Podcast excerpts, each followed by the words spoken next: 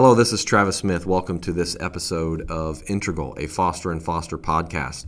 Today's episode focuses on a case study where I will talk to Brad Heinrichs, our Chief Executive Officer, about some of the great work we did in the state of Florida to help defend the pensions for all of the state workers. Enjoy the episode. Today's guest is Brad Heinrichs, the C E O of Foster and Foster.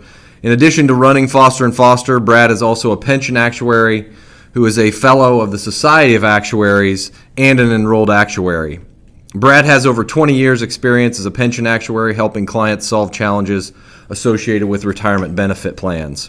Brad, welcome. Please take a minute to tell our audience a little more, a little bit more about your experience as a pension actuary. Okay, so I am currently forty-six years old. I started Um, as a pension actuary out of college, uh, worked for a, a large uh, actuarial consulting firm who specialized in providing um, actuarial consulting services to corporations. I was given the op after getting sick of that in, in eight or nine years and uh, building up my ego through that time, I started to feel like um, I had all the answers and that I could take on the world. And so I came to Florida to take on Foster and Foster and uh, have been sort of running this program since two thousand five. Um, my experience in Florida and you know since two thousand five has been focused more on, on not on Fortune fifty corporations, but rather organizations that are all out for the greater good. A majority of my experience is in, in police, fire, municipal pensions, um, but also our firm works for trade organizations, Taft-Hartley organizations, unions, uh, f- faith-based organizations, um, what have you. Um, anybody that's out there trying to help help communities, uh, we, we tend to to gravitate towards as, as clients, and, and these clients gravitate towards us. Um, but but yes, I've I've gotten all of my all of the the, the credentials that an actuary can obtain um, in my twenties. And since that time, I've I've been trying to make up for lost time that I spent studying for exams in my twenties, uh, consulting and having some fun um, since then. So uh, there's there's a little at least a little bit about my background. Perfect. Thanks, Brad. Uh, today's specific topic focuses on Foster and Foster's sort of continuous fight to educate, inform, and advocate for defined benefit pension plans. Can you talk about why we work so hard at Foster and Foster to advocate for these types of plans for our clients and really anyone who's participating in these plans? Well, I'm the, the son of two teachers, two educators. Um, so I probably have the education gene in me, but I also have that same gene that appreciates getting a pension. Uh, my parents are retired and they're part of the Missouri State Employee Retirement System. They get a pension from that from that uh, organization and uh, talk every month about how great it is to have a pension. I learned early on that having a pension is important. Um, when I started to work for a bigger the, the big actuarial firm that was focused on Fortune fifty companies, the focus was usually on paring back pensions for the rank and file and the the, the middle class and strengthening the pensions for the C-suite executives. And that rode me the wrong way. And so when I got the opportunity to start working for the middle class from where I came from and, and helping out those that protect us and those that serve us as a community, um, that really rang true to me. And that mission rang true to me. And, and I can't imagine having uh, or asking someone who's trying to keep me safe at night Um, or going into a burning building to to to carry me out. I can't imagine th- that person having a four oh one k and not having something that would that would be there for the person's spouse or family if for for some horrible re- reason or tragedy they weren't able to make it out in time. And so, in addition to pensions just being the most efficient way of providing for retirement, I think that they should be a fundamental right Um, for municipal workers, public safety, teachers, um, to have you know, it, due to their occupation and what they're and what they're doing for their communities. Thank you. Uh, so Brad and I have known each other longer than he's been a pension actuary, and there are multiple times over our career, whether that be on a golf course or over a beer or watching our favorite sporting event, that we had that specific conversation around, you know, helping the rank and file as opposed to spending, you know, the time, you know, so much of our time focused on the executives and the few at some of those Fortune fifty clients. And, and, and I feel like that is such a huge strategy that we take on at Foster and Foster to really um, defend the pension plans for all of those, you know, hardworking Uh, Americans out there, whether those are police officers or teachers or electricians or plumbers or firefighters. So that's something that, you know, is is felt throughout our firm, and something that that we continue to do uh, every single day that we come to work. And specifically, sort of with that as our backdrop, maybe Brad, you can talk a little bit about sort of the specific topic of the podcast today, which is an example of that happening in the state of Florida, um, you know, with, with it first starting a few years back. Yeah. So there, there's been a, a, you know, and, and again, I, I don't care whether the, the listeners are Republican, Democrat, or somewhere in between. Um, to me, it's really not about, um, cause there's, there's several, There's there's there's lots of agendas that that each party has, um, some of which I agree with, some of which I don't. But in any event, um, regardless of party, I am pro pension for sure. Um, there are there is an agenda, or has been an agenda in Florida, um, typically on the conservative side, that says that that uh, pension plans are a form of socialism, and that. Um, Municipal workers shouldn't have a fundamental right to those to, to pensions, and that an investment plan or a four oh one k type arrangement is more appropriate, and it's and it's in the best interest of the taxpayers and the cities to not have these liabilities and and promises that they're making to these employees, um, you know, hanging over their heads, and rather just pay them um, an extra stipend into a uh, defined contribution arrangement, and uh, and and that would be it. Um, it started maybe even before. I probably I would say at, at Governor Scott um, under his under his reign as governor. Um, I think he put together a, a, a committee that was something like a committee to to to get rid of defined benefit plans in the state of Florida, or, or something of that sort. It was actually that direct, if I remember right. Um, and they put together a, uh, somebody uh, sponsored a bill that would close the Florida retirement system to future hires, which effectively means anybody hired after such and such date would not get a pension. They would get a, a um, in, it, in the investment plan or a four oh one k kind of uh, arrangement. And interestingly enough, there was a, they, they hired their actu- an actuary To, to to put together a one hundred sixty-five page report, and in that report it showed that the, that that this was going to save the taxpayers billions upon billions of dollars. Maybe it's just because I'm just don't have a lot going on, or didn't have a lot going on, or because I I would argue it's because I um, am pretty I, I'm pretty uh, impassioned about this.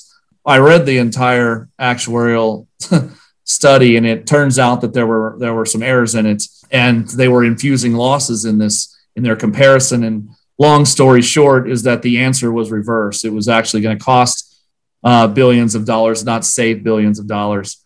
And um, and and so I went and and testified on the matter. Uh, let all the powers that be, um, the heads of the unions, the the the the Senate House committees. I notified the C E O of the company that there was a you know a, a huge blunder. I don't know whether it was it was on purpose or not. That's not for me to opine. Um, but in any event, um, that bill died, and um, and in doing so, I became um, the not so favorite actuary of of the people who drafted that legislation, including um, then Governor Scott at the time. Since that time, at least in Florida, there hasn't been um, any legislation that has come about that's been similar um, really up until this year. And in, in this year, uh, a very similar type bill was, was created. And the uh, once again, um, an actuarial firm was hired to do an analysis on the bill. And the bill showed that uh, by, and by the way, the, the, the bill was to make it so that, again, new hires would not be able to get a pension. Um, everybody in the legislature, everybody that's that's working as a public servant today could still have that pension if they chose it, but new people cannot. It's always easy, easy to, as I like to say, kill the unborn. So it's basically a similar story just a few years later. Similar type of analysis was put together. I drafted a, a rebuttal and uh, working with some of the union folks um, at the state level. For better, for worse, the long and short is that that, that bill died in the House um, in this session after passing the Senate. So, so again, um, another attack on, on, on public pensions that I don't understand. Um, whether you're Republican or Democrat, it just doesn't make any sense to me. It doesn't make financial sense to me. Um, the, the, when you do the math, the math shows that it's going to cost more. And furthermore, not only is it going to cost taxpayers more, Um, and the cities more to, to fund these plans. It's also going to provide a benefit. What the, the latest one was going to, it was going to provide a benefit that was about twenty-five percent as good as what they were going to get in the, in the pension. So they're going to pay more to get to get less.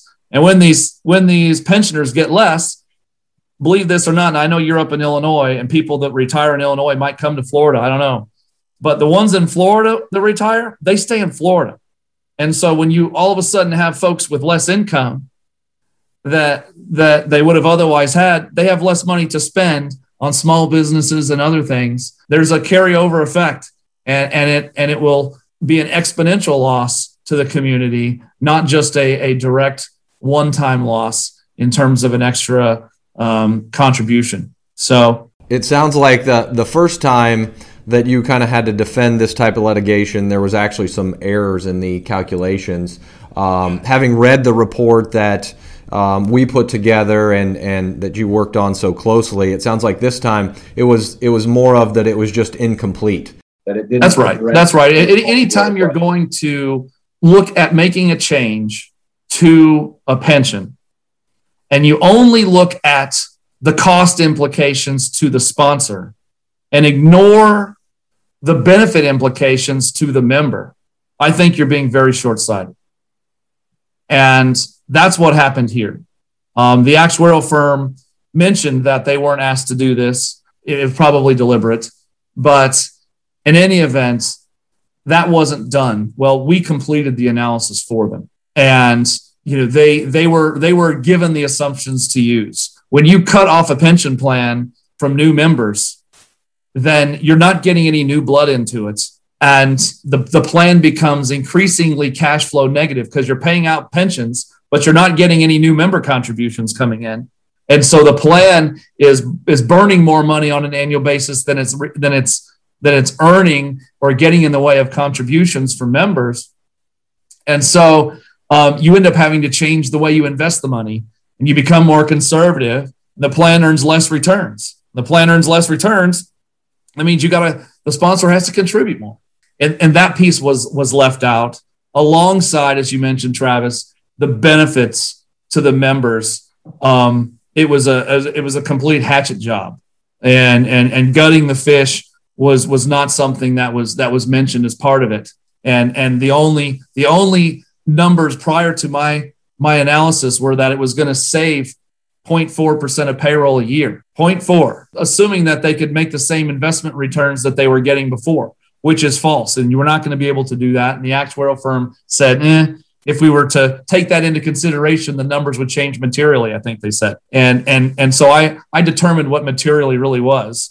And, and, and then furthermore, showed just how much it was going to hurt the membership. And um, hopefully that at least raise some eyebrows and will prevent legislation like this from, from going forward um, in the future. And hopefully, if it comes about in different states, that they'll draw upon some of the things that we came up with to help in their fights or or, or involve, involve Foster and Foster. I'd love to help.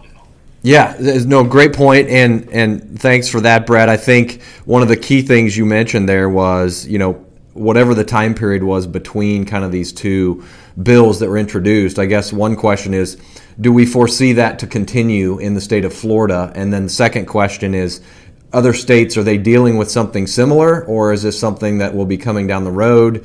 Um, can you talk a little bit about those two? Well, specific to Florida, um, that there has been a conservative agenda to get rid of public pension plans, and I, I hope that changes, but it hasn't yet. It's been the, the wolves have been at bay, at least to some extent, because the markets have done well and pension costs have tended to to fall, and funded levels of the plans have gone have gone up, and so the plans are well funded. Um, there's not any crisis, a pension crisis or anything here. With that said, there is an agenda, um, and so it wouldn't surprise me if um, legislation is is proposed in the future. Uh, but I'm hopeful that it that it that it won't be. Um, it might. You know, it's it's as political as anything else.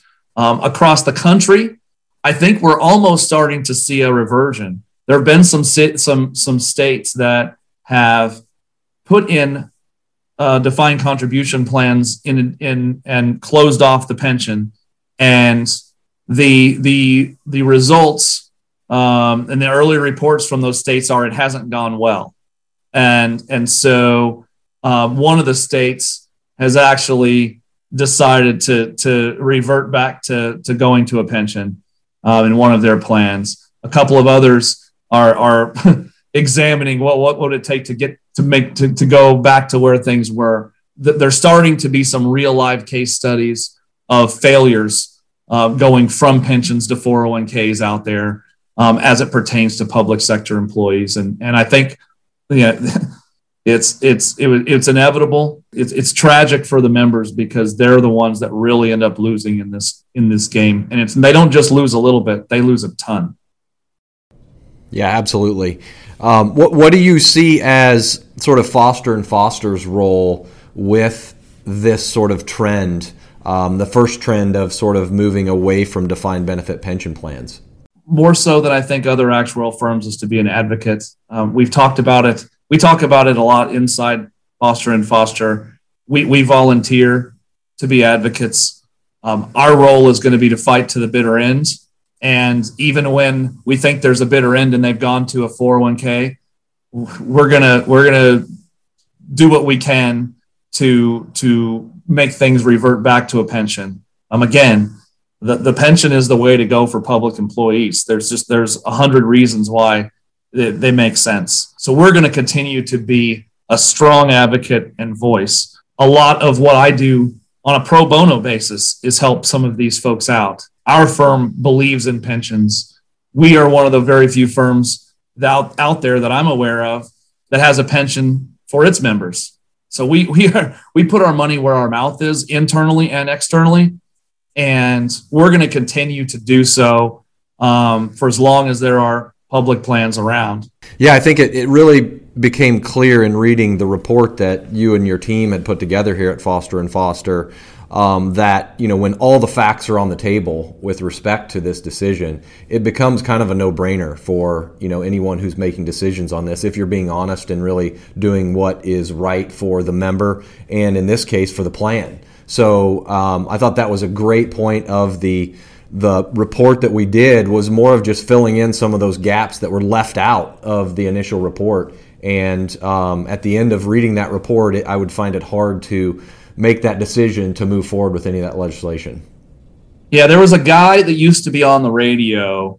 Um, he would probably laugh at the concept of a podcast, but he used to be on the radio that I listened to growing up. He was like an A M station, and there, the guy's name was Paul Harvey. Some of the older people listening to this podcast might know who I'm talking about, but one of the segments he always had that I loved was it was Paul Harvey's The Rest of the Story. And he would always, he would talk about this story, and then all of a sudden he would, there'd be a zinger, and that person became such and such. And you'd be like, oh my gosh, I had no idea the backstory behind this person. And then he would end the, he would end his little, his little blurb with, and now you know the rest of the story. Uh, that's really what I felt like what we were doing in this case was to tell the rest of the story. because only a part of it was being told. And it was the part that was pro um, or anti-pension, the anti-pension agenda. Yeah, great stuff. Great stuff by you and your entire team here at Foster and Foster. Um, Brad, want to thank you for joining us today. Um, our listeners out there, you can hear Brad on many of our other podcasts uh, that are available out there today. If our listeners do want to get a hold of you, Brad, um, what's the best way they can go about doing that? Best way is probably to email me at uh, brad dot heinrichs, H E I N R I C H S, at foster dash foster dot com, or to call my office, two three nine, four three three, five five zero zero. And I would be happy to hear from you one way or the other. And if there's anything I can do to help you in your plight to keep pensions around, please give me a holler. Thank you. Well, great. Thanks again. This is Travis Smith, and I just want to thank everyone for listening and allowing us to be an integral part of your day. Until next time, take care. Thanks for listening today. If you want to hear more, please subscribe to us wherever you get your favorite podcasts, Spotify, Apple, or Google. For more information on how Foster and Foster helps our clients, please go to our website at w w w dot foster dash foster dot com.